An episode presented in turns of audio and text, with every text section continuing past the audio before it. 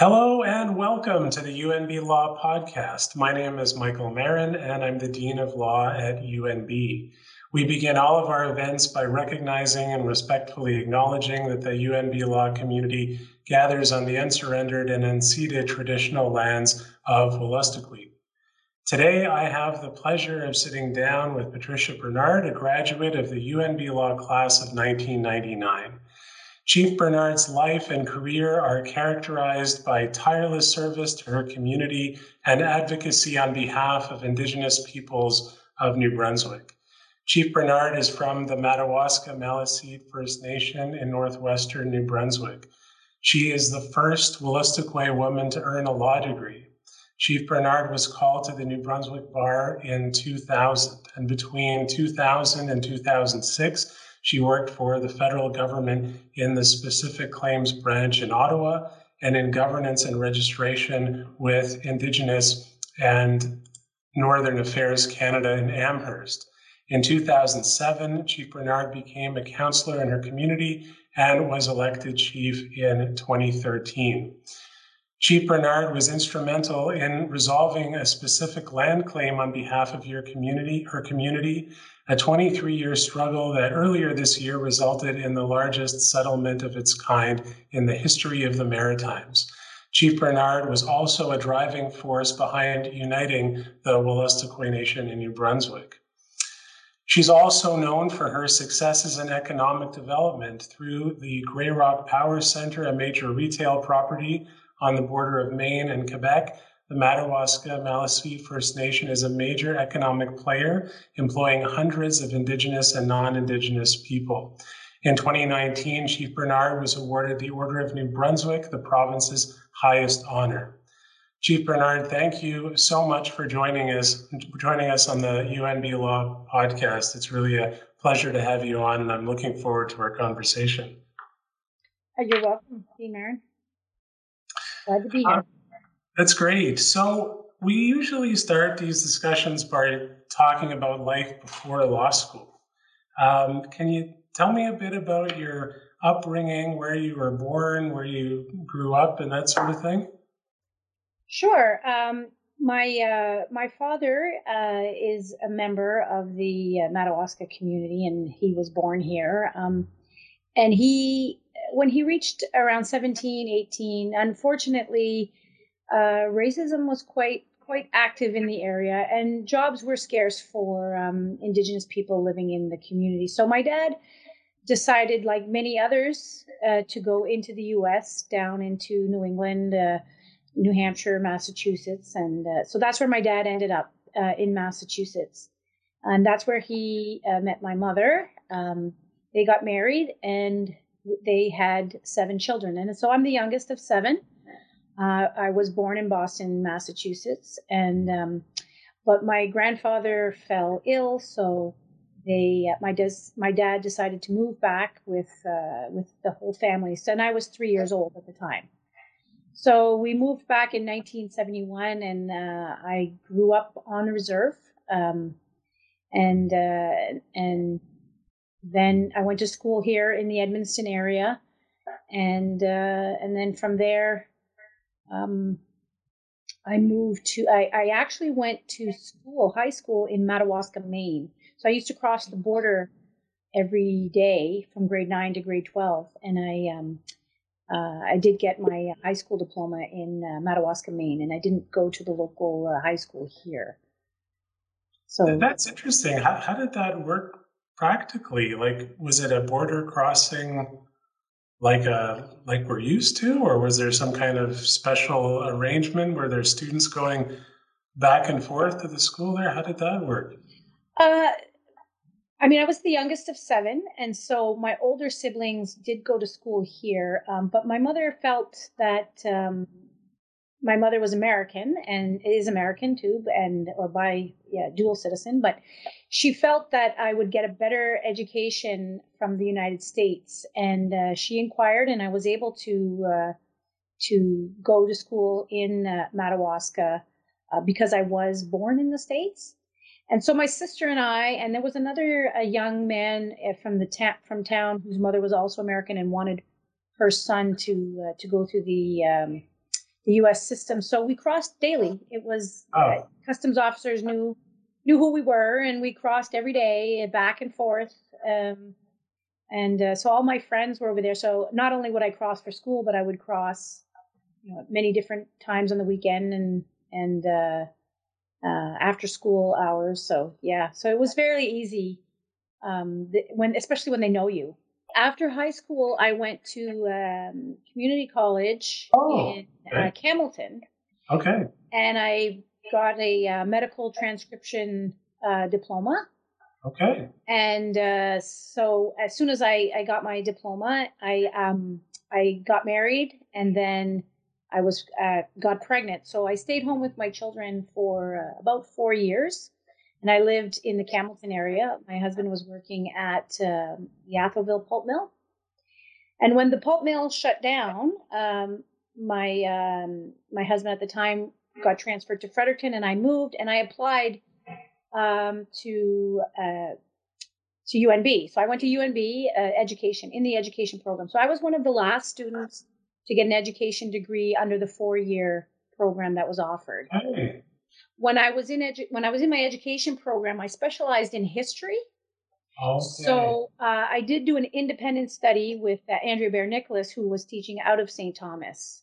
Okay, that's the connection to St. Thomas that because that's kind of legendary, you know, as part of your your story, and and and we'll get to that um, in in a minute. So so you studied education then, and then you, you had an opportunity to do this uh, independent uh, study at, at at St. Thomas, and then why did you choose to go to law school, or when when did that kind of uh, uh, sort of become a goal of yours? Well, I, it didn't. It wasn't sort of a, a um a childhood dream to be to go to law school. In in fact, I I didn't really know what I wanted to do. Um, I did know that history fascinated me. So when I did go into education, I focused and majored in history and um, and secondary uh, secondary school, not not primary. So I was going to teach social studies because that's sort of the natural sort of um, field to go in if you're if you're interested in history. Uh, and when I did my student teaching, uh, I I was teaching social studies to grade nine students, and it was not at all what I had thought it was going to be. Um, grade nine students are not necessarily um, they're at an awkward age, and so it became more of a of a an exercise in keeping the class organized and calm, uh, discipline, and so it was not really what I necessarily wanted to do. I was wanting to teach history to people who were really into it. And um, and so when I did that student teaching, I realized at that point that no, I, I don't want to be a teacher. So uh, I was living uh, with uh, I had a roommate who had been applying, doing the LSATs, and had applied to university. She said, "Oh, do your LSATs and let's let's apply together." So I did it, just not really, um, not really sort of thinking that that would follow through, and but it did. So, um, so when I got accepted into law school, it's like, oh, okay, this is what I'm going to do, and um, and I knew at, from my uh, undergrad uh, degree that history and the law fascinated me to the point where I knew that when I went into law school that I was going to focus on Aboriginal law. Okay. And then, um, so, so what was, um, oftentimes lawyers, uh, sort of remember their first day of law school. Do you, do you remember what that, what that was like? I mean, you had a, you, you just said you had a clear kind of picture of what you wanted to focus on, but do you remember what, what the first day was, was like for, for you?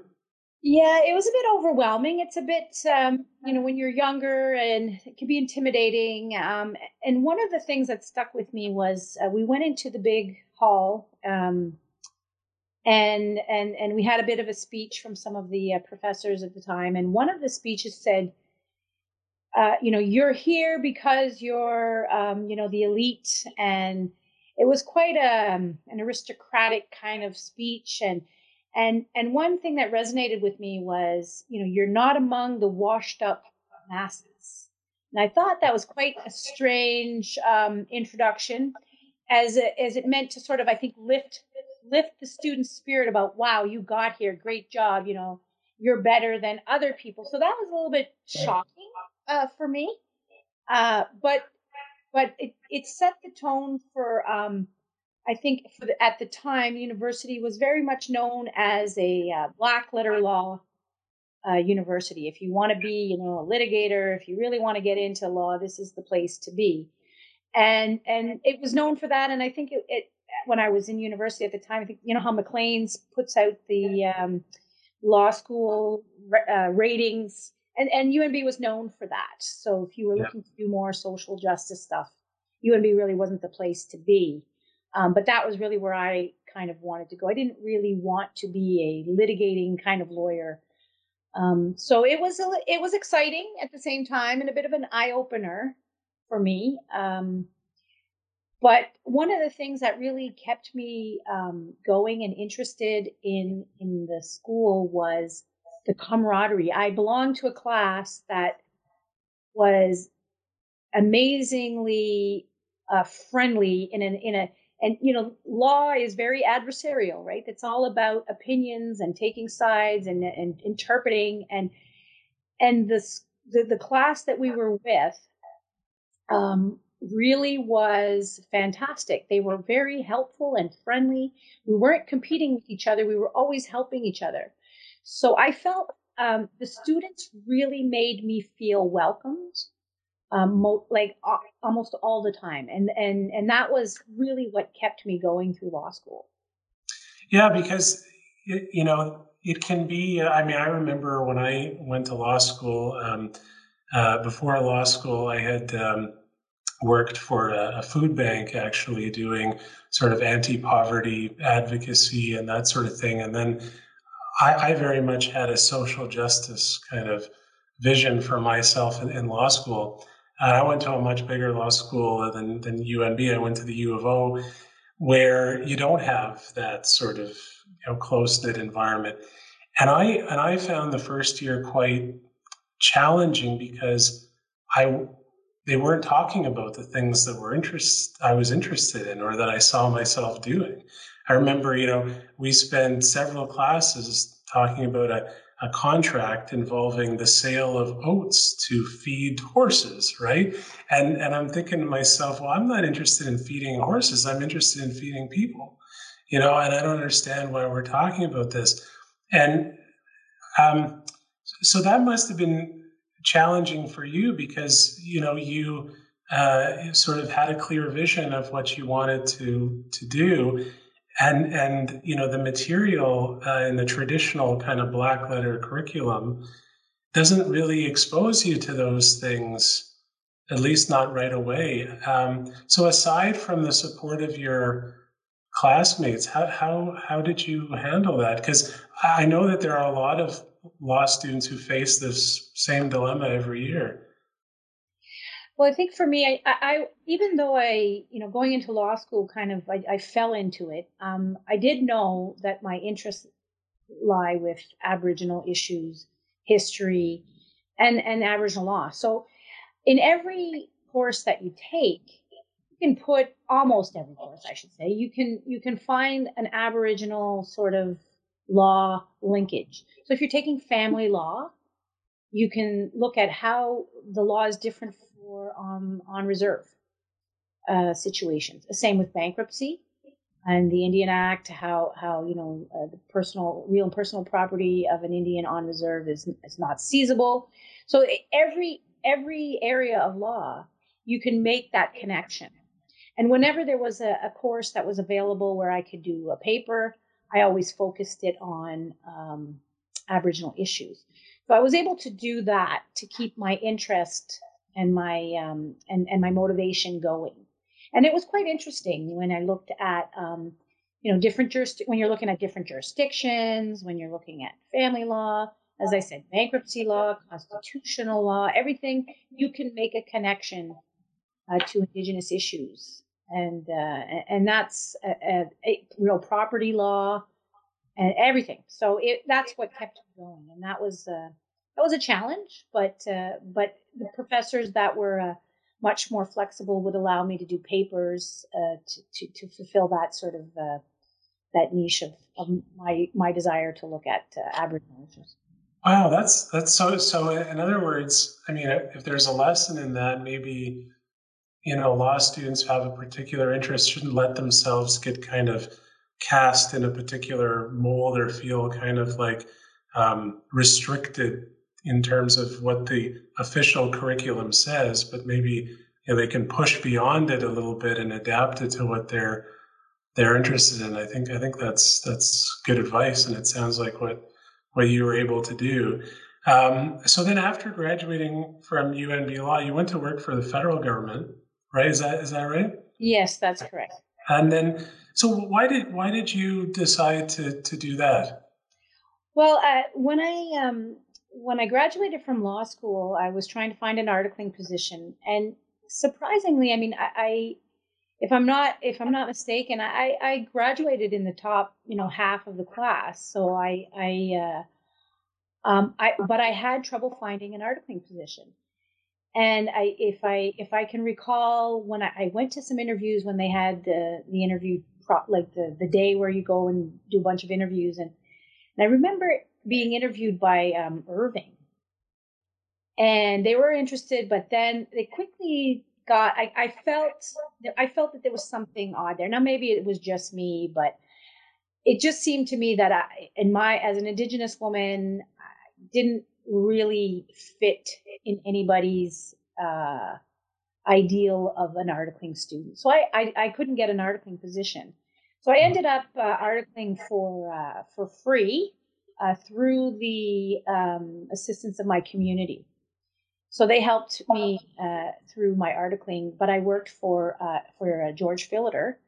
I did my articles with him, and that was extremely fun because he he was uh, he did had a lot of indigenous files and and and so and he allowed me some flexibility to work with some clients. So it, it was a really great experience uh, working with him and uh, and doing my articles with him. And so, but then I, you know, with no experience, I couldn't lay, you know, hang out a shingle or anything like that. And I, I had two young children, and so I needed to find a job. And unfortunately, uh, I had to move to Ottawa. And I didn't want to move to Ottawa. I liked Fredericton. I liked staying there, but you have to go where the work is and I had applied in a position um, at specific claims, and I got it. So I I had no choice but to go out there. But it was it was a great experience for me because even though I was hired as a, a as a research analyst,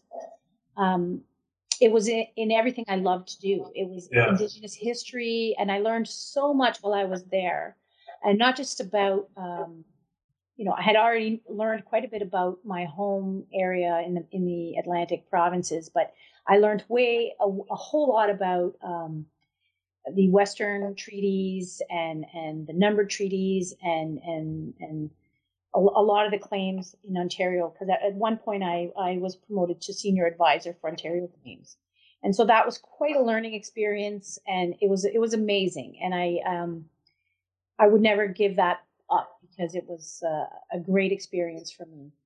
It was a little bit difficult because as a, as a research analyst, you what you're doing is you're assisting the First Nation in um, verifying their claim and doing additional research to see if there is an actual lawful breach. And when I was there, I had already submitted my claim. So they had put up a wall. I was not allowed to touch that claim at all, but it had sat there anyway. Um, there was a lot of turnover in spec claims. There was a lot of backlog, and uh, but but it was it was quite an experience for me to learn so much about the rest of history in Canada because uh, that's what we did.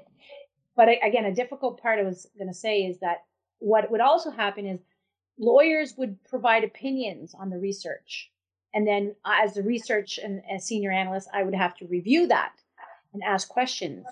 And it was a little bit of a challenge, I think, for some of the lawyers there because I had some legal training and I was questioning their legal findings. And I quickly got um, scolded back into, well, you're not a lawyer, you're a research analyst. And at one point, I did. I remember having a battle with one of the lawyers um, about the royal proclamation, and um, and I was pretty much told, well, you should just go back and do your thesis if that's what, what you believe. Do a master's thesis on uh, on the on a disagreement that I had about the royal proclamation, but but it's it was quite a challenge. It was really really useful for me, and and I really enjoyed my time there. One of the things that I find so instructive about this um, part of your story is that you know as you describe it, you didn't really you, you weren't eager to leave Fredericton. You, you went to Ottawa because that's where the opportunity was. Um, but you know, hearing you talk about what you learned there, and also knowing something about what happened after, I mean, this this was you know must have been uh, so important for your development and your knowledge and training, and even those fights with the lawyers. Correct me if I'm wrong, but you probably learned about the way that they think, right, and the arguments that they make, and and and that uh, maybe made you a more effective advocate. Is that well, right? it's it's not. It may be a bit cliche, but you know the saying, "Know thy enemy," because um, it, it was it was extremely helpful. But I, I I wasn't working in negotiation. Negotiation is a separate part of the spec claims. I was in the research part, which was way more um, friendly and and helpful. Uh, so you're you're helping the First Nation uh, do the research. You're hiring additional researchers and it, it was it was fantastic. I, I really did enjoy it. But yeah, it's it is kind of um, funny how uh, that all unfolded and and uh, how I was able to be there, which kept my um, interest in the current claim that we had that we had submitted that I had submitted back in '98. That it it it, it re justified my um, my faith in in in the position that I held with respect to family. And and and when did you come back to New Brunswick? Well, uh, what happened was when, while I was working uh, in in um, Ottawa, there was a chance for a secondment to Amherst. So I thought, why not? You know, I go back to uh, you know the community uh, to my community. So I I left spec claims and went into um, governance and registration and, and estates and and uh, and that worked out quite well for me. It was a one year secondment, and and so I went to work in Amherst for a, year, and I learned quite a bit there about more of more of like uh, Indigenous services than um, than anything else, and that was uh, quite helpful for me.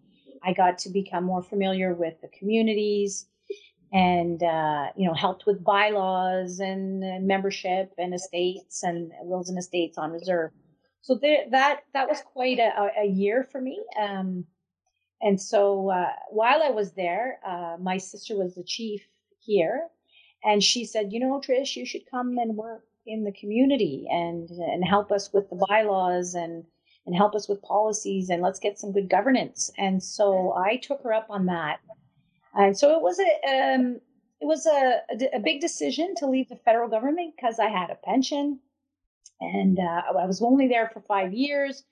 But it's it's when you go to work for a First Nation, you have to ask yourself, okay, is this a temporary position? Am I there for the long haul? Um, but I had uh, faith that uh, that I could definitely do good things for the community, and I thought, you know what, this is my opportunity. And so I left the federal government and uh, worked and be- got hired full time um, with the community. I was on a contract for a year, but then got hired full time after that. And then you eventually became a counselor as well. Is that is that right? Yeah. So I worked for. I, I came to work for the First Nation on a contract in 2005. I I uh, in 2006 I became a full time employee, and then I became a counselor in 2007.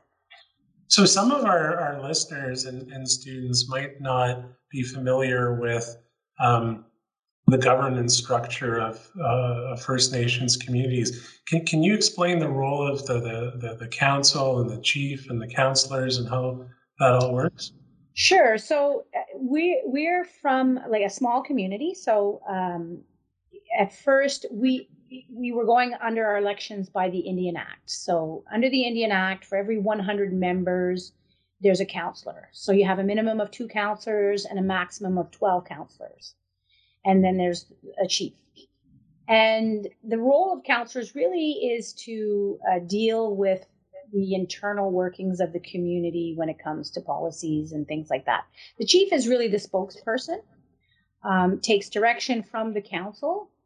Um, right now, we still have two council members because we switched from the Indian Act to the First Nations uh, Elections Act. Um, and you can, if you're at, you can actually change the amount of counselors depending on what you need. So we felt that a small uh, chief and council group were was much more productive than if we started to add counselors because the more counselors you add, uh, the harder it is to get a consensus, the harder it is to to make decisions. It's more time consuming. And so we, we liked having the small council uh, in place. And when I became a counselor in 2007, we had a female chief and two female counselors. And since 2007, it's always been female counselors and chiefs. Wow. So yeah, so that has um, has actually been quite um, and I like to say women are really good at multitasking, and so we worked well together uh, as a now you got to remember we're a small community so we're related to everyone um like the right right now i mean we like my one of the counselors is my husband's cousin and i work with uh, my sisters and i work with my cousins and my husband's cousins and my children and so you know normally you go into an office and you're you're pretty much separated from the people in your office but if if if they're not related to me in the office, well, I babysat them. I grew up with them. They're my neighbors.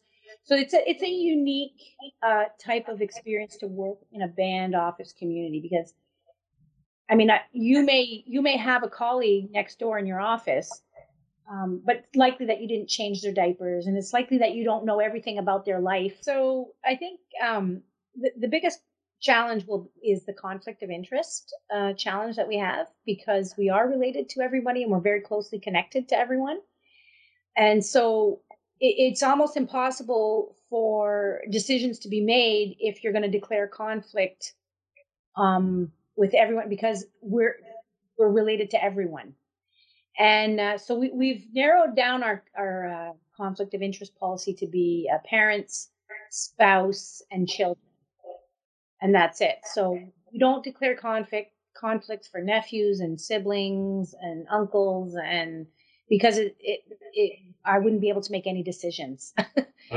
and and so it becomes it, that becomes a challenge in itself. But um but decisions are made at a at you know duly convened band council meetings. Uh, the chief is always the chair and doesn't vote unless there's a tie. So uh, decisions are made mostly by consensus with with the counselors. Um, the thing is, the chief is the one that ends up uh, announcing decisions, and so you know, chief ends up being either the the the gets all the credit for everything or all the blame for everything, and that's you know that's what being a politician is about, really. Uh, and it's it's it's challenging, but it's uh, it's very yeah, well, I want to ask you a little bit more about that because, um, you know, it seems to me like in an environment like that, uh, where you know everyone so well and you're familiar with everyone, um, your highs can be really, really high, right? Because you're the, you're so close with these people, but your lows can also be really low. Um, how do you manage that, uh, you know, and, and, and sort of stay um, motivated through the times when maybe things are uh, are low, but also kind of grounded when the things are, are high? And that's that's an excellent point because a lot of people don't quite necessarily realize that, especially like if you're a politician, a lot of people can criticize you, but you don't know them. And you know if you you know you have to have a tough skin and you have to be able to handle those things. But when it's your cousins and your neighbors and your parents or your family criticizing you it becomes it can be it can be tough. And it's a stressful position uh, because you can't please everyone. And that's the way it is. You end up making decisions where someone is going to be disappointed. And and those are those are the challenging times. And you have to really balance that with your mental health and home life. So for example in our community we work four days a week uh, which is almost a necessity and we can we can strive and do very well uh, and be very productive on four days a week than if we were to work five days a week and as our mental health is improved by that um, and you know we offer a lot of benefits. We we don't have any unions in in our office, but but we provide uh, tremendous amounts of benefits and time off and and things of that nature. So so it's really about balance, and it's really no different, I think, than other jobs. But uh, legal jobs can be quite demanding when billable hours are are really a, a concern. But it's you know we're moving more towards mental health and keeping ourselves uh, sane and not getting overstressed because that could easily happen.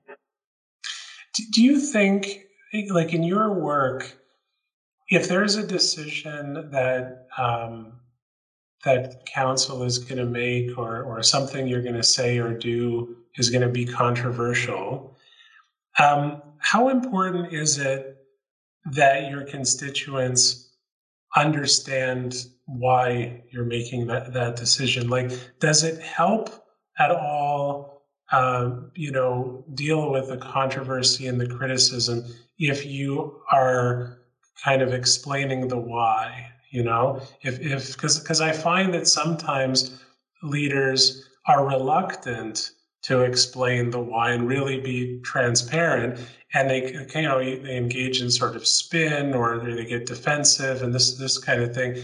And and that just makes the critics right even more kind of in, in, intense in their criticism and it stifles kind of understanding.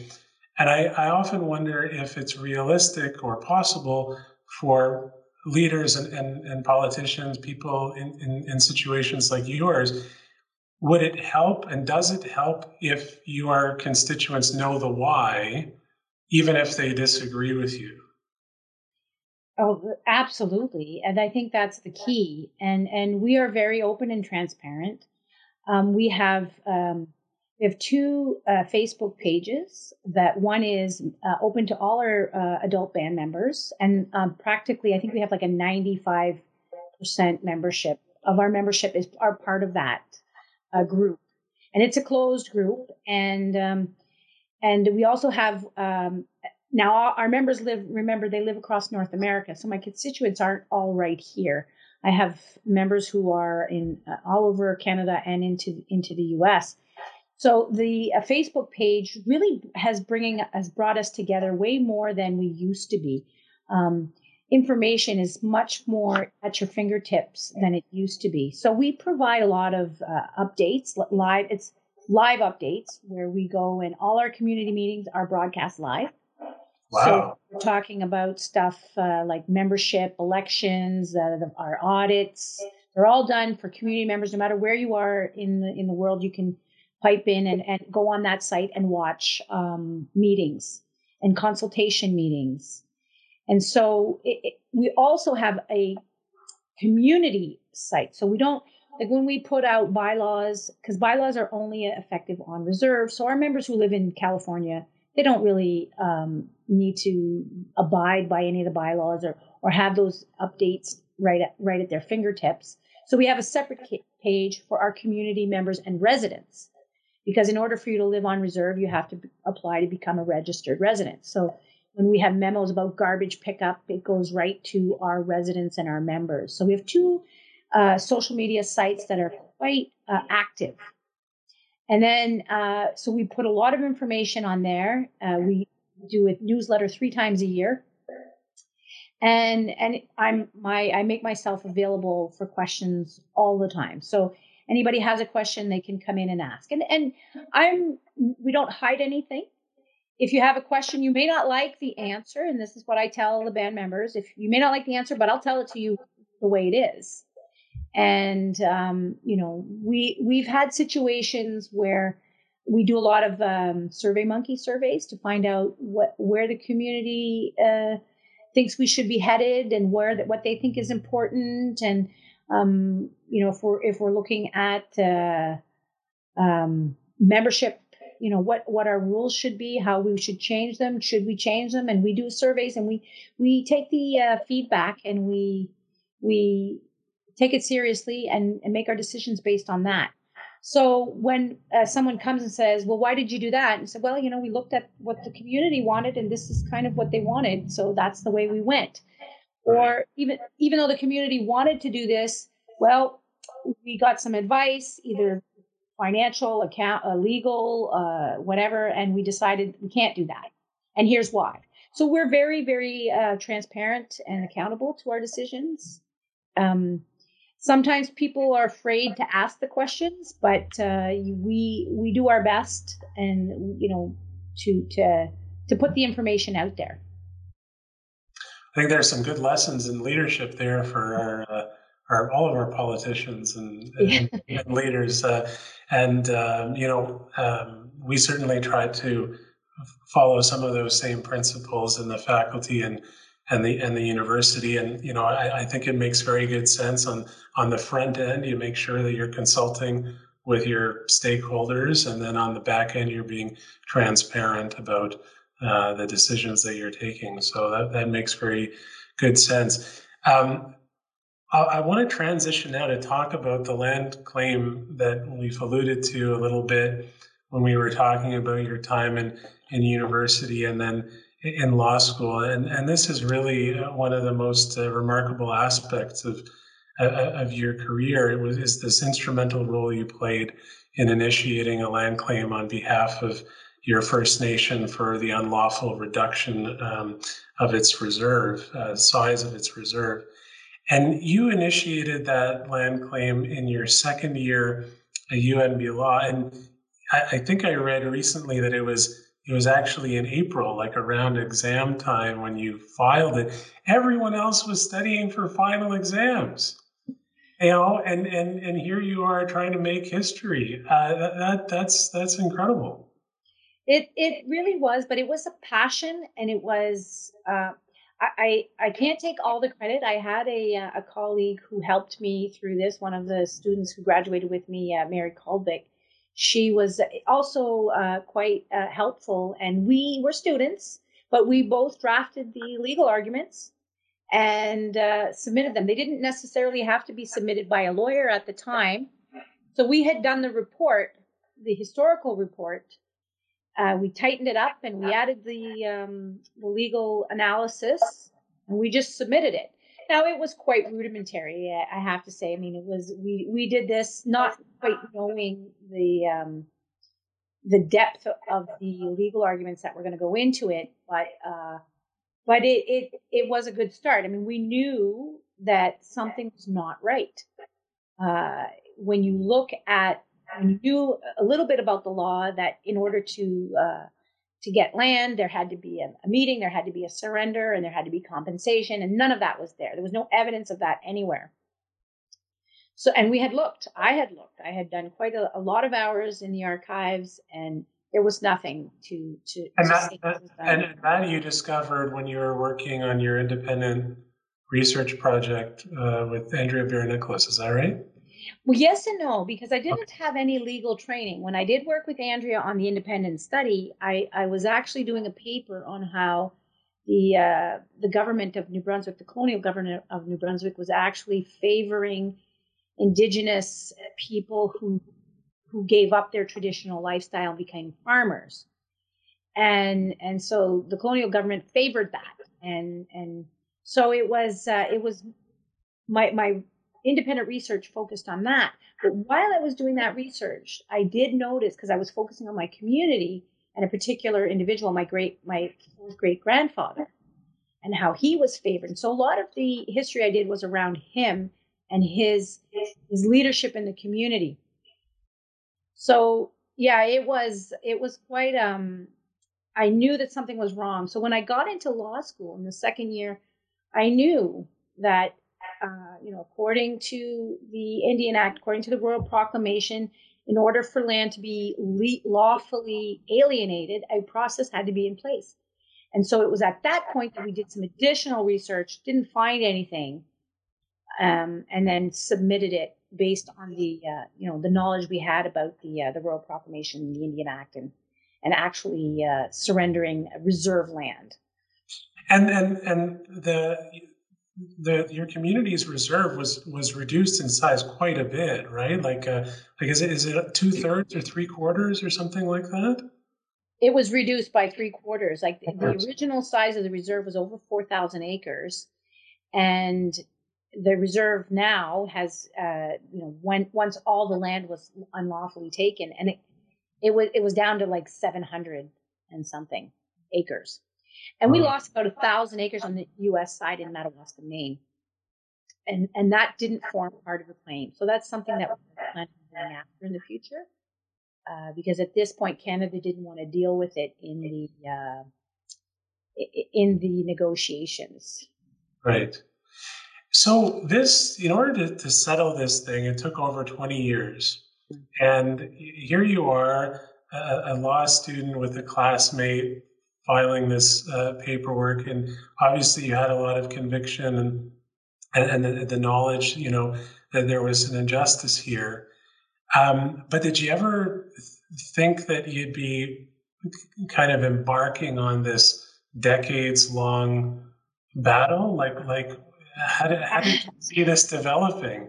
Absolutely not. I did not think it would take this long. The longest part was what when you submit the claim it just it sat there till an analyst reviewed it and then did some confirmation or additional research and then they send it off to DOJ and then they determine if there's any more research. So the process while the claim was in Canada was almost 11 years. Wow. So we got a um, we got a, a rejection letter that said, uh, you know, in 2009, sorry, but uh, we didn't do anything wrong because there was never a reserve there to do anything wrong. So the issue then became when was the reserve created? Because there's currently a reserve here now. And if you looked at some old history books, it would say that we were considered a de facto reserve. Um, we were one of the only de facto reserves. I think there might have been another one in New Brunswick, but it meant that there was no order in council that set aside the land as a reserve and that it was a de facto reserve because it was always a reserve.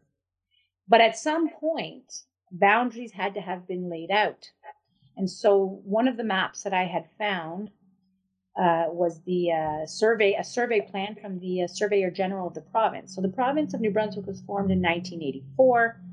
Three years later, they sent the Surveyor General himself to come and determine the boundaries between Quebec, Maine, and New Brunswick but also to set aside land for the uh, Frank, uh, French settlement that was in the area.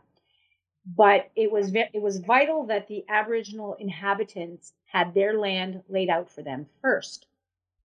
So if you look at that map from 1787, uh, the reserve was approximately 4,000 acres, and it spanned both the the Wolastoq and the Madawaska River, and it's set aside in red ink, uh, the area for to be reserved for the Indians.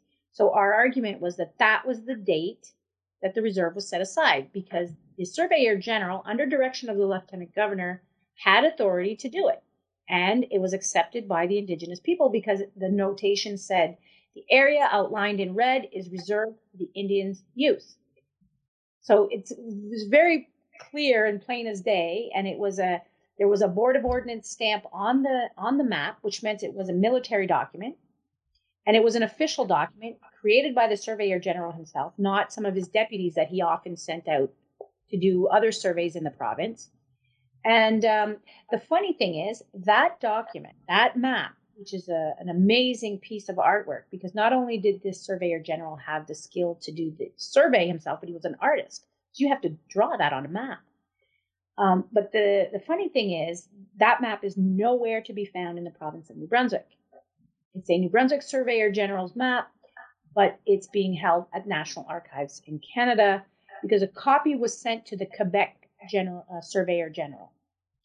and then it got put into the National Archives. But the New Brunswick copy is nowhere to be found, and so that just speaks quite uh, uh, quite a load to the poor record keeping of the province of New Brunswick. And and in fact, you learn all kinds of side history stories. Like one of the surveyor generals by the name of Anthony Anthony Lockwood was a, a man who kind of went mad. And there's a book about him, uh, a master and madman, because he was a naval officer, but he was also a surveyor general. Well, he went crazy, and he was just issuing grants out uh, on the streets of Fredericton, and he ended up being arrested because I think he was running down King Street naked and shooting a gun or what something of that nature.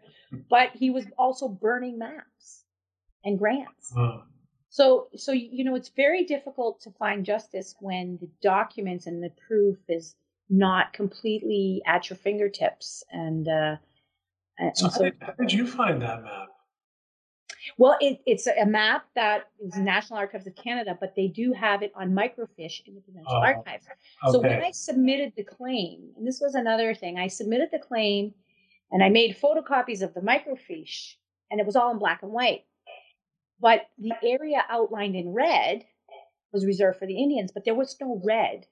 So when I submitted it to Canada, that was they never went and tried to find the original map which we knew was at National Archives Canada. So when we went, uh, you know, after after the rejection of the uh, claim, then we d- dug in and did some more research uh, to prepare uh, for the like the tribunal that we uh, we ended up in the specific claims tribunal. So I mean, it sounds to me like not. I mean, there are a number of challenges here. One is the length of time; it just sat there but then you got all these roadblocks and arguments, and you know, it's not a reserve. It is a reserve, but we can't read the map. You know, I mean, how do you stay um, motivated? Uh, you know, how does that not get you down? It was tough. It was a roller coaster. It was an extreme roller coaster because when we got the rejection, I was crushed. I thought, this makes no sense the the justification for Canada was we didn't do anything wrong because there was no reserve there. But then they failed to say when they thought the reserve became a reserve, but there is a reserve here. So it the, the it was a one pager with not not a whole lot of explanation. They don't provide you with the legal opinion, and they basically say no. So at the time, of course, I, I was 2009, so I had I had some experience under my belt and and I said no no no there's a there's got to be a way to appeal this. So the only mechanism at the time was the Indian Specific Claims Commission, which was uh, a body you could go to uh, with if Canada rejected your claim for them to do a review, an investigation, and then make a recommendation for Canada to revisit it. But when I submitted it to the Indian Specific Claims Commission, they were on the, the road to being dismantled because of the Specific Claims Tribunal. So this was in two, the, the Specific Claims Tribunal Act came into effect in 2008, but it wasn't up and running until 2011. So in the interim, I submitted my the, the, the, rejected claim to the Specific Claims Commission. They came back and approved it for an investigation but then had to return my claim saying we're dismantling in any claim that we haven't started an investigation we have to give back to you and you have to bring it to the specific claims commission. So that therein again was another disappointment. But i thought okay all right fine. Uh, and so i worked with uh, with another lawyer rick hatchett and we uh, we created a statement of claim and submitted it to the specific claims commission in 2012 so from 2012 to 2017, that's when the claim was in there, and we had to do a lot of preliminary uh, um, preliminary things to get to get through that. And one of the one the, Canada brought a motion to remove me from the file, saying that I was in a conflict because I had worked for the specific claims branch, so that I couldn't uh, be the lead on the claim which was really had nothing to do with the merits of the claim. It was just to get just to remove me. So I was, uh, you know, the, the lawyer that I was working with, he said, well, you know, maybe you might want to step down. And I'm like, not a chance. Not a chance I'm stepping down. If I'm not behind this, and I, as I knew the facts, knew the documents like the back of my hand. I was not going to just just idly step aside. So I pushed and I pushed, and we had a hearing for the judge, and the judge asked a question during the hearing to Canada, and he said, "So you're telling me that you don't want her to be on the file because you're afraid she's going to know what your legal arguments are in defense of this claim?" And he said, "Yes." So the judge said, "But aren't you going to present those same legal arguments at the hearing?" And he said, yes. So the very next day they dropped the motion. They they pulled they pulled it out because it was clear they it was it, it just seemed so they didn't want me behind that claim. So the next hurdle was they decided that that we couldn't add any new legal arguments. Even though the claim had been submitted 16 years previously, we weren't allowed to take advantage of new legal arguments that may have, have come to light since that time which was ridiculous because I said that's crazy because you know their their um, delay caused all of this to happen. So it's it's we should be able to use those legal arguments, and um, we never ended up having to get a decision because Canada pulled back that motion. And we also wanted to uh, change the scope of the claim because we had done some additional research. They didn't want us to do that. But then again, once again, they tried to get us uh, it, it, seemed to me that they were just buying time because all of these these um, hurdles they ended up pulling out anyway.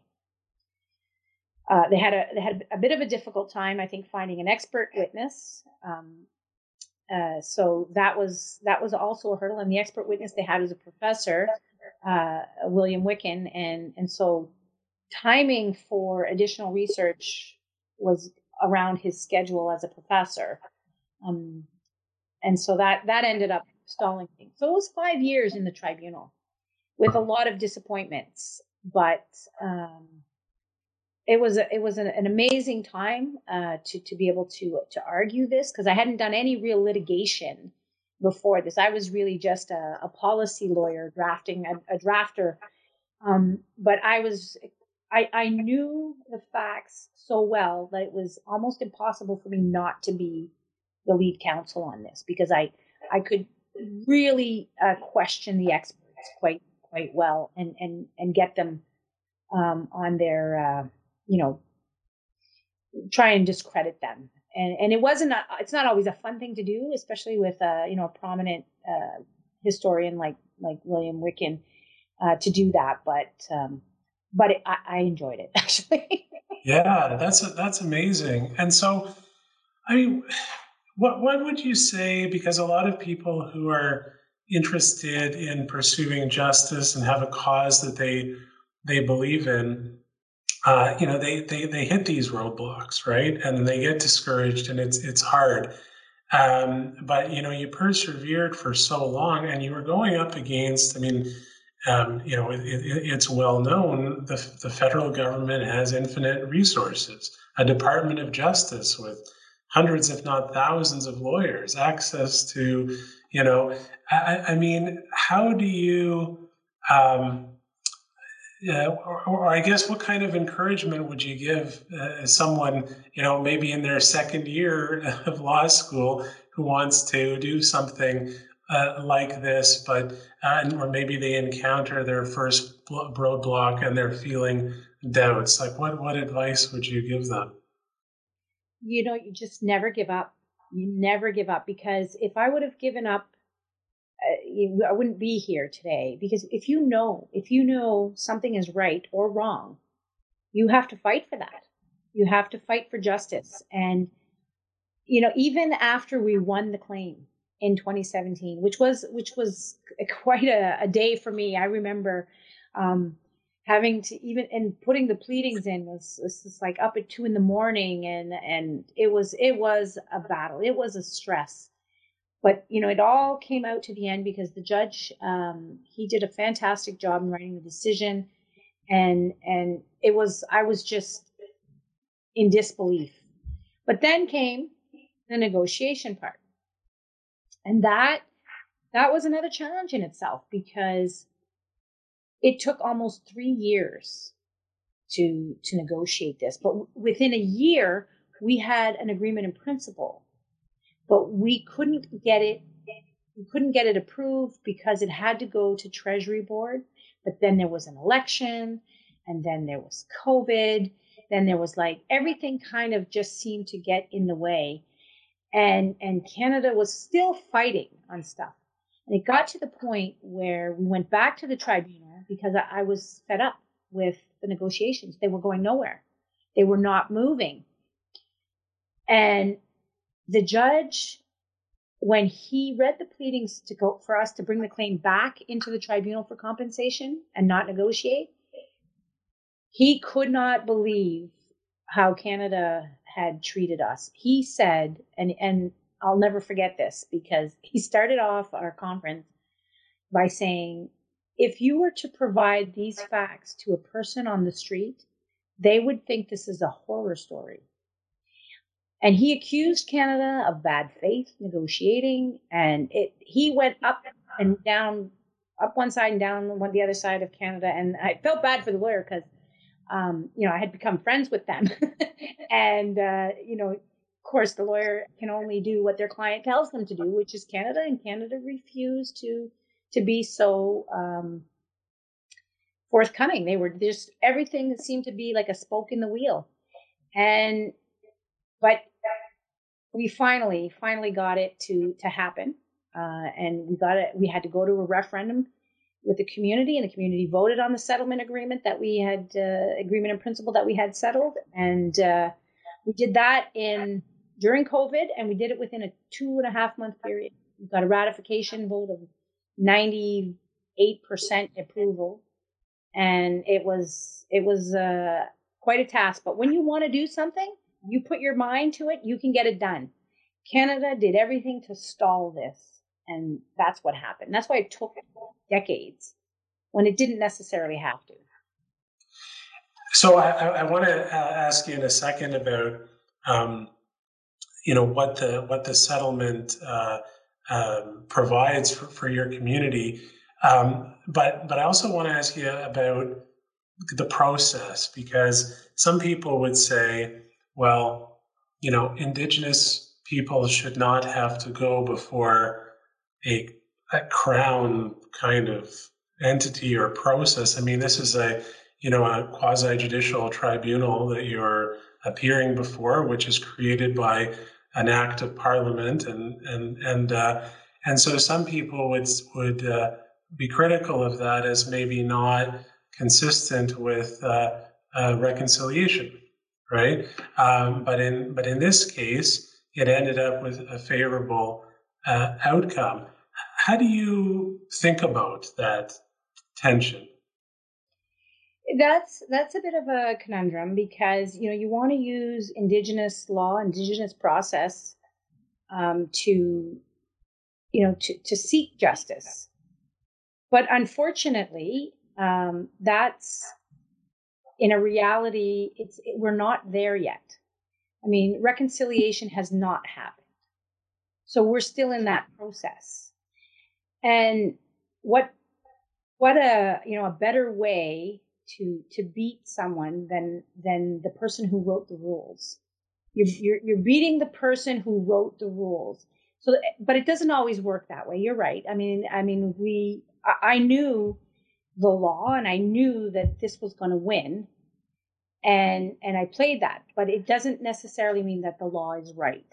Like the law may be the law, but it doesn't necessarily mean it's the right. I mean, laws do change because you know, and unfortunately, it, it took so long and but I was beating them at their own game, which kind of made it a bit sweeter for me. But that was my own personal um, approach to it. But yes, I understand that people are saying if you're going to use if you're going to use an argument, use indigenous law, use the law of the indigenous uh, nation, and and but it's just a bit harder because it's not as codified, it's not as um, clearly evident as to how that how that would unfold. So it, it's a challenge. If you, um, you know, obviously this is one land claim, but there are many others. Um, and, and, and, many other disputes over land that, that have to be resolved, uh, you know, in the coming years and, and, and decades. It, do you have any ideas about sort of a, a, process, a better process for for dealing with these these types of uh, of, of, disputes, uh, just given your own experiences?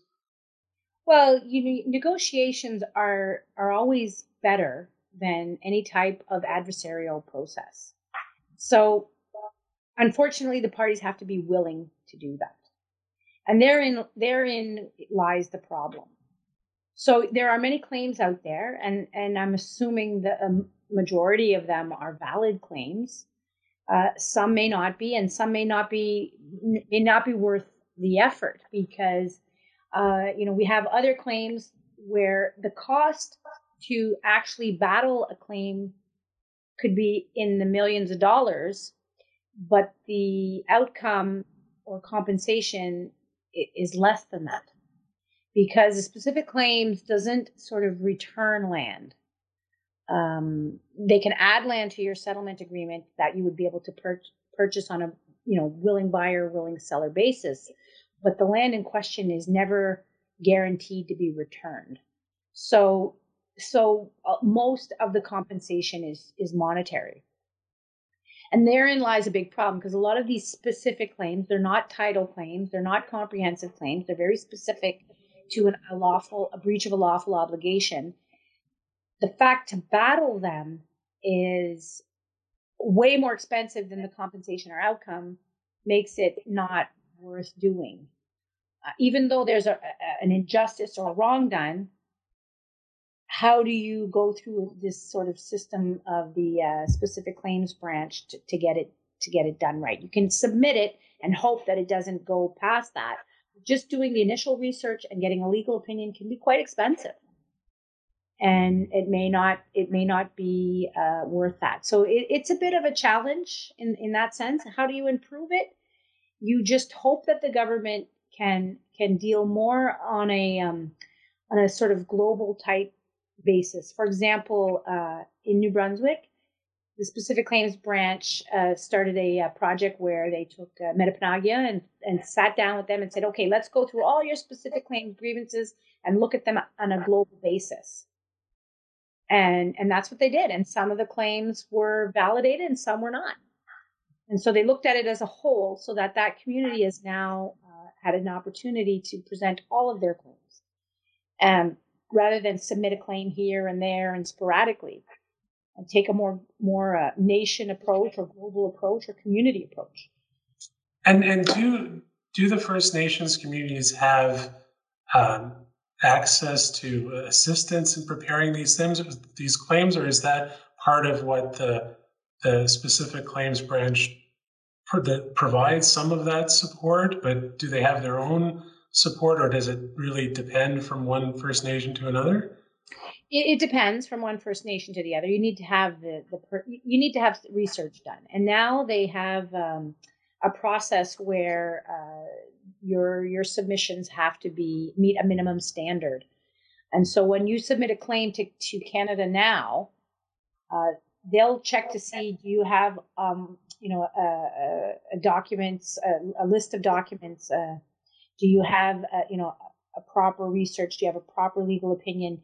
And then if you have if you meet all their standards they'll send you back a letter saying you've met the minimum standard for an application.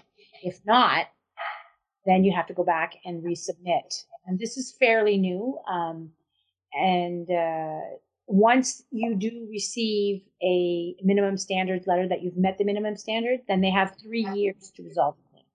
So things have changed since when it was, we first submitted our claim, as it could sit there forever. There was no time limit, but they do have a time limit now. So let's talk a little bit about the, the, the settlement. So my understanding, and, and, I'd like you to explain this for, for our audience. So um, some of it makes provision for the addition to the reserve, uh, uh, maybe in the future. And then there's also a, a financial uh, amount of 145 million. Can, can, can you explain how, how that would work? Like, how would land be added to your reserve, uh, and and then and then how are you using the, the 145 million to uh, improve things in your community? So yeah, so that's a great questions. Uh, the the monetary compensation is uh, what we did do is take half of it and we distributed per capita. So this that actually went a huge way in helping a lot of band members, um, you know, pay off debts, make improvements to their homes, um, you know, buy vehicles, uh, start a business. A lot of these, a lot of the community members were able to do so much with this money. Imagine you're you you come into a land, a windfall of of cash. You're you know you're going to do good things with it, hopefully.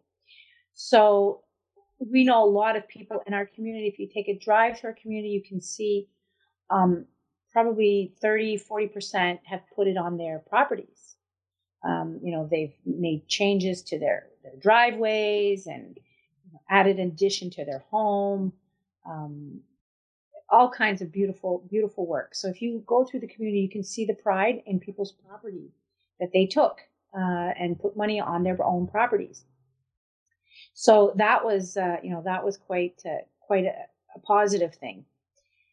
We've also taken a, a, large chunk of money and we're putting it in a trust account, a legacy trust, to uh, provide income for the uh, upcoming generations. And so that's that's also a great thing that we're doing um, to be able to uh, to think to the future. So it's not just all given out and that's it. Goodbye, see you no more. And then we have uh, some money left over to do some infrastructure projects, um, economic development projects, and to purchase land. So the addition to we in our settlement agreement, we they agreed to add 1,932 acres whatever. I'm not sure why they didn't just do a regular 2,000 acres, but that's fine. So we get to add that amount. Uh, there's an, a lawful obligation on their part to add it minimum that amount. We can still add more if it meets in the policy. So if we were to purchase a 2,000 acre lot somewhere and have it added to reserve, we can do that as long as it meets the additions to reserve policy that the federal government has. So there can't be any um, liens or loans or buildings that have liens or loans on it. There uh, has to pass environmental uh, a site assessment and all of those things. So it has to uh, it has to meet their policy. It doesn't have to be directly um, adjacent to the reserve. It can be anywhere in New Brunswick. Okay. So, and there's no time limit on it. We don't have five or 10 years. It, there's no time limit. So that lawful obligation they've committed to under the agreement is forever until it's completed. So that gives us time to uh, consult with the community. What type of land are you looking for? Are you looking for more economic development land, more residential land, more cultural land, more, you know, so, so we're doing uh, consultations with the community right now to find out what type of land they want to add. How far do you, uh, would you approve the land to be, you know, because we could, we could technically get land all the way down in St. John. Um, you know, we want to keep it within our uh, territory. So where, you know, where do you see yourself agreeing to this type of land? So we're doing a lot of community consultation, but we're not in a rush because we have no time limit for that. Well, uh, you mentioned economic development, and I want to talk a little bit about that because another just amazing part of this story. You mentioned how small your community is, uh, but you've been tremendously successful in, in business, right? So with the uh, with Grey Rock and, and the shopping center and all of that stuff, and all the jobs that you've created, both for members of your community and in the surrounding community. Um, what do you attribute that success to? Like, how did all of that uh, come about? Well, you know, the our location is key. So our uh, reserve is located uh, directly within the municipality of Edmundston. So the city of Edmundston surrounds us. Um, but not only that, uh, we have the Trans Canada Highway that directly goes through our reserve. So the location is key. Um, so you're right off the highway. You've got people from Quebec coming in. They're going to stop there. We're one of the bigger, we're one of the first stops. So our location was definitely key.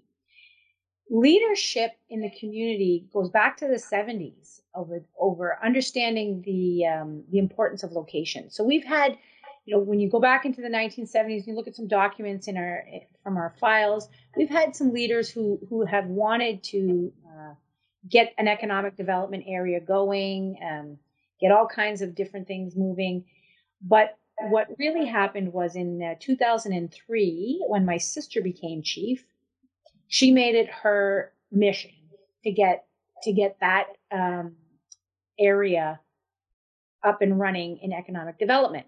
And so the very first hurdle we had, because I was a, I came in uh, afterwards and in in 2007. One of the very, very first hurdles we had was we needed on and off ramps on the highway. So the, even though the Trans Canada Highway divided our reserve, we had an overpass but we had no on and off ramps. So in order to get clients and, and people to come to our, uh, our, our development, we you have to have easy on and off access. So that was a big battle, and we used an, a previous grievance that the province, when the province built the, built the local high school, they built it without surveyors and accidentally built half the high school on reserve land. Oh my goodness! So they ended up having to pay leases over the years. So when it got when we asked, we tried to negotiate with the province for the on and off ramps. They were like, "No, we're not going to do it. We're not going to do it." So then we finally said, "Okay, fine. We're shutting down the high school." So we went to the the media and we basically said, "We're shutting down the high school. We're gonna. It's on reserve land. We're gonna cut that that high school right in half." We were not very well liked by the ministers at the time. Um, kids thought we were great, but um, but yeah. So uh, there's a, I know that there's a, a picture of us. Like uh, my sister was the chief, I was a councilor, and another woman, uh, Brenda Wallace, was a councilor, and we were we had these real mean faces looking, and we were looking down at the map, but. But the, the province uh, was forced to uh, to negotiate with us so they we surrendered the land where the school is, so it's no longer reserve land, in exchange for additional land and the on an off ramp. So we, we negotiated that. So that was a big process right there. That and then so then, you know, we had to get a loan for infrastructure because we have 70 acres up there. And, and that was a process because uh, we needed to get a referendum to surrender the land to be able to lease it to non-native people, non-native businesses. And, and, and that we had to do a referendum, and that just passed by two votes. And so this this is the Grey Rock development, is that this right? Is the Grey Rock development. So yeah. what is what is it for the, for those who haven't been to your community? Like, what what would you find there? Like, uh, oh. what is that? Well, you, there's a, a, a large um, a tr- truck stop there, and there's a, a, Tim Hortons in the truck stop, and there's like a a, pirate restaurant. We can get seafood. But then we also have a uh, Grey Rock Casino, which is now attached to the Grey um, the Grey Rock the Quality Inn Hotel. We have a strip mall. We have like Dollarama. There's an eyeglasses place, uh, sports clothing, uh, uh, hunting and fishing store. Um, we have a food court that has uh, four, uh, four um, fast food businesses in there. We have a motorsports engine place Yamaha Motorsports. We have Ford dealership is all on there, and so all the businesses are growing as it's it's going to be um, it's nine years that we've the truck stop open, which was the first business, and so we've just keep completely growing and growing, and we've got a giant tiger that's going up back. Um, yeah, so we have we're in talks with several other businesses to build there. So it's it's a it's a nice commercial place to go and um, and and and hopefully you know we're going to continue to build. So it, it, sounds to me like you you and your colleagues and your your your sister um, like you were able to kind of see where your your strength was right in terms of economic development. So so you focused on well we've got this great location right? But then you, you had you had some some barriers.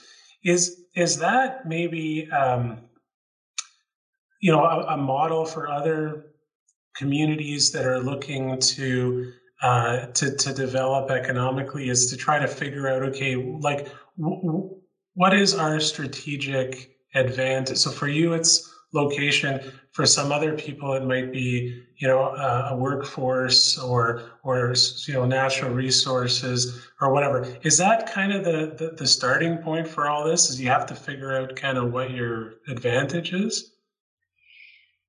it it's just, it is a starting point, but it's not necessarily um, fair because uh, for for a community that's rural, uh, and it could be a large community, they need to have um, access to property that they can add to reserve for economic development. And so they need to be able to um, strategically. So even though we are lucky that our reserve is already located here, other communities can purchase land and have it added to reserve um, for their economic development. Could be land on the side of the highway. Problem is, the province gets very afraid of this because the province is thinking, oh, you're taking our tax based land and you're taking it from us. And it's kind of ironic, isn't it? How that they're worried about that. So explain to me what's the so so so uh, another First Nations community could could find another spot next to the highway that's for for for sale and add it to their reserve. But what would be the barrier to that? The province could object for, for some. Like on what basis would they would they object? Well, they could they could object based on on loss of revenue. My guess would be okay uh, of that on that basis, because not only is it loss of a tax base for for the province, but it also creates a new jurisdiction which is where we stand with the tax agreements. The tax agreements are to are put in place to prevent First Nations from certain jurisdiction. Um, the tax sharing agreements with the province, but now that those are being taken away from us, there's nothing to stop us from doing that. So that creates a bigger fear in the province as to like you know a revenue source. We those agreements were put in place back in the 1990s and they were put in place for a specific reason to create a equal playing field for businesses, both on and off reserve. They were done under the Frank McKenna government. And now it, it just that that whole idea has been lost because because of the success that some communities are are having it they're they're not seeing the, the the, the bottom line, the reason for those agreements in the first place. Um, they are helping helping local the local economies. The municipalities that are surrounded by us are completely happy about this. Well, uh, so the other thing that I wanted to ask you about, uh, and that you're known for, is helping to unite the Wolastoqey Nation in, in New Brunswick, and um, you know, this strikes me as a huge accomplishment because anytime you bring together different communities with, you know, different geographies, different populations, different uh, priorities, right? You know, um, stages of economic development. Uh, you know, how, how did you go about doing that? You, you know, and overcoming some of these differences to have people kind of speaking with one voice on certain issues you know that was a that was a challenge because um that when i became chief there was about there was over 25 different indigenous organizations in the province. Uh, well and some of them were atlantic but there's more more or less six five or six that that really w- were doing something for the communities. And uh, you know i realized early on that we needed to unite as um, as the Wolastoqey. You know, we're six communities in New Brunswick, and if we're going to have a voice, then we're much louder when we speak with one voice. And so after I became chief, uh, the very first thing I did was set up a meeting of all the uh, Wolastoqey chiefs to try and reunite the Wolastoqey Nation uh, together. And we held it here in 2014 in, in our community. And it went well. The, the, the, the drive to do this and the, um, willingness of the chiefs to do this was all there. It was just a matter of doing it and having someone spearhead it, having someone organize it, because there was no source of funding to get it started. Now, we had already a bunch of other organizations, uh, the uh, Assembly of Chiefs in New Brunswick, the Union of New Brunswick Indians, there was MAWIW, there was uh, um, tribal councils. And so, like, I found that it, it's just inefficient. I knew that this was all inefficient. So I constantly would talk about efficiency and strength. If we had one place to go for all of our concerns and issues, you know, the left hand wouldn't be doing, you know, would know what the right hand is doing. So it's really, it was really a matter of um, just spearheading it and getting it done. And Everybody knows what the right thing to do is, but who's going to start it? Who's going to go and make that move? And so we, we committed to doing that. And it took some time. Uh, there was some back and forth. There was some uh, like organizations that had to change and that caused some stress. But overall, for the the betterment of the nation, we had to do we had to do this. And and the other chiefs realized that too. So it was it was a process. It was uh, something that i knew we had to do. When you put all the chiefs together you have 15 chiefs in new brunswick and nine of them are Mi'kmaq and so as a group if we voted we would always be outnumbered as the Wolastoqey chiefs. So i knew that we had to do something on our own to do what was in our best interest. And so it was important that we build ourselves up and then we can reunite back with the other chiefs in New Brunswick. And we're almost there, I think. We're, we're, we've really, over time, built ourselves up to be an organization that's uh, very efficient and and is getting a lot done, um, particularly in light of uh, consultation and accommodation. Interesting. And so, so is um, what uh, what is the relationship between uh, the Wolastoqey Nation and Mi'kmaq and Passamaquoddy? Like, how, do, how does that? How do they all kind of work work together? Are there similar organizations to the Wolastoqey Nation representing the the, the Mi'kmaq and the Passamaquoddy, and then they you you kind of discuss together on common issues? How does that how does that work? Ideally, that's how we hope it's going to work. Um, you know, we're still like change is is not an easy thing to happen, and um, it, it's taking us time as a Wolastoqey Nation to build our the confidence in ourselves and and to bring forward our specific issues. Um, for example, the title claim that we uh, submitted uh, in in um, December and and that was a big step that we moved towards. But the, you know those claims overlap as you say with the Mi'kmaq and with the Passamaquoddy and we have to we have to work with that. We just don't want the government to come in and do it for us. We need to do these relationship buildings amongst ourselves.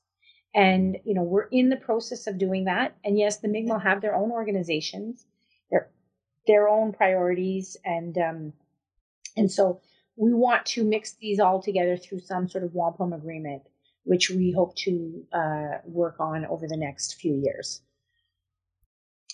Well, in our last segment, I, I, I um, like to ask you whether you have any advice for for law schools and, and law students. So, as you know, the, the TRC report includes several calls to action that relates to to law schools. Uh, for example, having Indigenous peoples and, and the law as a mandatory course, talking about the legacy of residential schools, skills based training, and anti racism and intercultural competency. We've started taking what I hope are, are, meaningful steps in that direction. So we revamped our Foundations of Law course to include uh, Indigenous perspectives. We appointed Graydon Nicholas, another uh, UNB Law grad as our Wika Dajimid, who's working as a mentor to our students and and to our, our faculty. We, we still have a lot more work to do, obviously, in that regard. So I'm, I'm just wondering if you have any advice for us, like what, what is the most important thing that we can do as a law school to uh, make meaningful progress on, on these calls to action and reconciliation generally? So, I, I mean, I've said this before. I think it's important to, you know, you have the 94 calls to action, and some are directed towards government, some are directed toward law schools, some university and law societies. But these are, you know, these entities shouldn't be working in silos. So if the law school is trying to implement some of these calls to action, it needs to be done in conjunction with universities and with the law society. Um, because you have all these truth and reconciliation committees working in, in like by themselves. And do you know, like, yes, you may know what the Law Society is doing, but what is the universities doing? What are the universities doing? And how can you connect that? Because if if if it's all about um, making law schools a much more welcoming place or trying to recruit more Indigenous students into the law school, then you really definitely need to be working with the, uh, the universities. And universities need to be working with the Department of Education. And so the line is there to to to come together and work together within truth and reconciliation. But I mean, you, you probably have some sort of committee going, but are is the province involved? Is, is the law society involved? Are the universities involved? And those are that's really where things need to come together to make it happen, to make them all happen. And and and that's the only thing I can. That's the only real advice I can give for the law school to do is to to broaden broaden the committee to to make sure. Now, I, I, at one point I was on the Law Society Truth and Reconciliation Commission, and and it's all about. I, I believe that the bar exam should include um, a segment on Indigenous law, and and there's no need to just add a little bit. Just add a lot, and and and I mean we have to learn about uh, contract law and family law, even though that may not be where we're headed. We do need to learn about it even though and so that's important that i think every every lawyer or every student has to has to go through that just like all the other hoops that you have to go through. I think that's really good advice and i'll give you a practical um, example of this. And you mentioned it right? Recruiting law students so this is a priority for us we want to recruit more indigenous law students um, but they come from you know, uh, from the universities, from their undergraduate, right? Um, and um, so we, we started we started looking at this a little bit, um, and, and and we noticed that um, while while a lot of uh, Indigenous students apply to UNB Law, most of them are uh, coming are applying from outside of Atlantic Canada. And then the challenge that, and we, we really don't have a lot of applicants, Indigenous applicants from Atlantic Canada. So the challenge is that, you know, and this is what our Indigenous students are, are, are, are telling us, and um, is that, well, you know, just like any other law student, they probably want to stay close to home. A lot of law students stay stay close to home. So in the case of UNB law students generally, two thirds of them are from Atlantic Canada. So if, if we're not figuring out how to attract local Indigenous applicants, we're already two thirds down in, in, terms of recruiting. I mean, the same principle applies. Now, I don't know if you agree with this, but some people have told me that you know uh, with indigenous students in particular somehow they sometimes they have particular attachment to their community and so they they they, they want to want to stay whereas that might not exist for a non-indigenous student but so we noticed that. And and I think you're right. Like the only way we're going to tackle that is if we deal with uh, you know not just the university but high schools, right? And and the Department of, of Education and and uh, so no, I think that's a, a point well taken, and we have to figure out. See, the thing is that the challenge is that these different groups are not used to working together you know, like I wouldn't know who to talk to in the Department of Education because I'm not familiar with, uh, you know, you know, elementary and secondary school education. But but I think we have to do that. We, we this challenge is forces us to break down these these barriers, as you say. But you know, we're we're just not used to or set up to working that way. Absolutely, yeah. That's uh, working together, you're going to get farther. Yeah, no, for sure. And how about um, for for law students? I guess I've already asked you this this question, but um, when I read their essays, you know, when they apply to law school, most of them talk about wanting to do some social justice thing with their career. And I think most of them are sincere at the time. But then they come to law school, and by the end, you know, probably two thirds, three quarters, or more are doing something other than what they said they wanted to come to law school for. And that's probably partly legal education is to blame for that. Um, but anyways, I mean, what what advice would you would you have for for for someone who wants their wants to use their legal education to pursue uh, social justice, but you know, for various reasons, in, you know, encountering barriers to that, whether it's legal education or jobs or or or what have you. That's a tough one because you know sometimes things unfold uh, in a different sort of direction than you would anticipate, and it's the same for me. I mean, when I went into law school, I knew what I wanted to learn. I just didn't know what I wanted to do, um, and that was and that's you know that's really where we all end up, right? And sometimes our choices are made because we need to be self sufficient. We need a job so even though, yeah, I'd like to be um, a social justice leader, uh, there's no real jobs out there at this point, so I have to take this other position. And in, then you find yourself um, down a path of, okay, now I've invested in a home and I've got root there, and now I can't change. But you know, then that becomes more of a life question, right? Uh, it, it's it's difficult when you're young. You you you have a, a route that you think you're going to go, but you may end up somewhere else.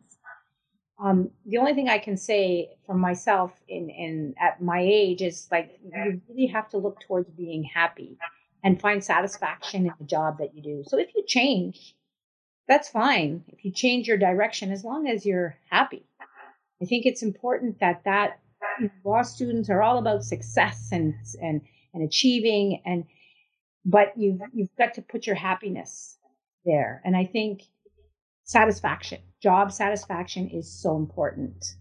Your, your last answer leads me into my final question, which has to do with mental health. And we know that there's a lot of mental illness and addiction in the legal profession. And we see this with, with law students, unfortunately, as well. And we're trying to come to grips with that in our faculty in terms of what kind of support that we can provide students. And oftentimes, what I've noticed is that um, uh, students get um, into you know distress or, or, or, crisis when they're faced with adversity right? So there's something unpredictable happens um, you know a failure a loss or something unforeseen. And and and and sometimes we have difficulty facing that um, and you know, you have such an important job where you're responsible for you know the the well-being of your community, and you're you're dealing with multiple levels of government and these high stakes uh, negotiations and litigation. So you know, the, you know, we've already talked about it. I mean, you faced a lot of adversity in your career. Do you have any advice for us on, on, on how to cope with those types of circumstances um, so that we stay well and, and happy as you're, as you're saying is important? Well, I, am not really a health, health, mental health professional, but for me, uh, you know, it's really about um, a balance. It's, and, you know, balance is important in life. You really need to have job satisfaction and you, ha- but you have to have time for yourself. You really, and, and I know that the legal profession can be quite demanding, especially uh, quite competitive in trying to find, um, you know, ach- jobs that are, are high achieving because then you're expected to do a lot. But I think since I've been in law school, the, the there's been a change there's been a change in the in, in the value of mental health and and and you know women in the workforce and and starting a family and how you balance all of that. Um, but it's it's important, I think, that we focus on on the important things, and that's you know you can't do your job if you're not healthy, and so you have to your health has to come first, and and you know for for for students that that can be diff- difficult because especially young you're you're you're you know you're on your own you're you're you're not far from from leaving your parents' house unless you're you know a more mature student going into school. It's just it can be a challenge, and it's not there's no real one answer for everyone. I think each person has to assess themselves and know what's good for them and what they can handle and not handle. But the minute you feel you can't handle it, that's when you have to take a step back and analyze. Some people can take a lot and take a lot of stress and maybe maybe thrive on that and get a lot of satisfaction off that, and other people may not. So it's really an individual type of uh, advice where you have to self-assess, and self-assessing is not always easy, um, but it's something that I think it's, it's something that students really should learn how to do. Where is your breaking point? Where at what point do you know you're gonna you may not th- this is the point where you're not going to be succeeding any further because of the stress or everything that's coming down at once so i i think that's so important like one of the things that we've started trying to do with our students particularly our, our incoming students during orientation is to talk to them about well-being as not just a personal commitment but also a professional obligation because as you're suggesting, if you're not well, then you're not exercising good judgment, right? And you can potentially hurt someone. You know, um, one of the things I do with the incoming students is uh, uh, I talk to them about some of the really sad cases that we see of of lawyers who are disciplined or disbarred. And a very common story that you see in those uh, decisions is that there are warning signs that something's kind of going off the rails. Maybe it's a, you know something happens that triggers addiction, that you know triggers some sort of um, kind of uh, you know uh, problematic behavior, and and then it just keeps going, and they don't stop. Say, well, wait a minute, you know, I, I need to take a break here and look after myself, deal with this, hand off my files to a colleague, and I got to get better and then I'll come back. It's good for me as a person, my family. It's also important for my clients and my profession, you know? Uh, so we're trying to show the students that those two things are actually together, that if you're not well, you could be, as you say, you could become unsuccessful. So I guess what we're trying to do there is play on law students' kind of obsession with with yeah, and make, and make it not seem like it by doing that is a, a fault. It's not a fault exactly. that happens, and that's because you, you know, uh, highly motivated people go into law school, and and and any type of um, self criticism is seen as a, a, fault, and it doesn't have to be that way. You you you have to accept it as a reality. Like if you you know if your thumb breaks, you got to put a cast on it, and you can't just say, "Oh no, I can't. Ha- I've got to. I have to." To, to go on normally no no you have to you have to take time and I, and it's the same with you know with our uh, stress levels. We have to, to, take care of that, and it's not a fault. It's not a a weakness. No, I think it's a strength. I I, I think it shows good judgment, uh, very good judgment. You know, uh, self awareness. Uh, you know, good character. Right. I mean, these are kind of essential aspects of of lawyering, of successful lawyering. So we're trying to um, uh, promote that kind of uh, uh, approach to, to things. And it's always good for our students to hear from someone who has, you know, kind of faced this type of adversity and you're still smiling and motivated and, all of that. So yeah. that's fantastic. Well, I think we've come to the end of our, our time. Uh, Chief Bernard, I really want to thank you for uh, taking time to chat with me. I really enjoyed our, our, uh, our conversation. As did I. Thank you so much. And thanks to uh, everyone watching the UNB Law podcast. Our guest today was Chief Patricia Bernard, and uh, we'll have more episodes uh, coming to you soon featuring the remarkable people who are part of the UNB law community.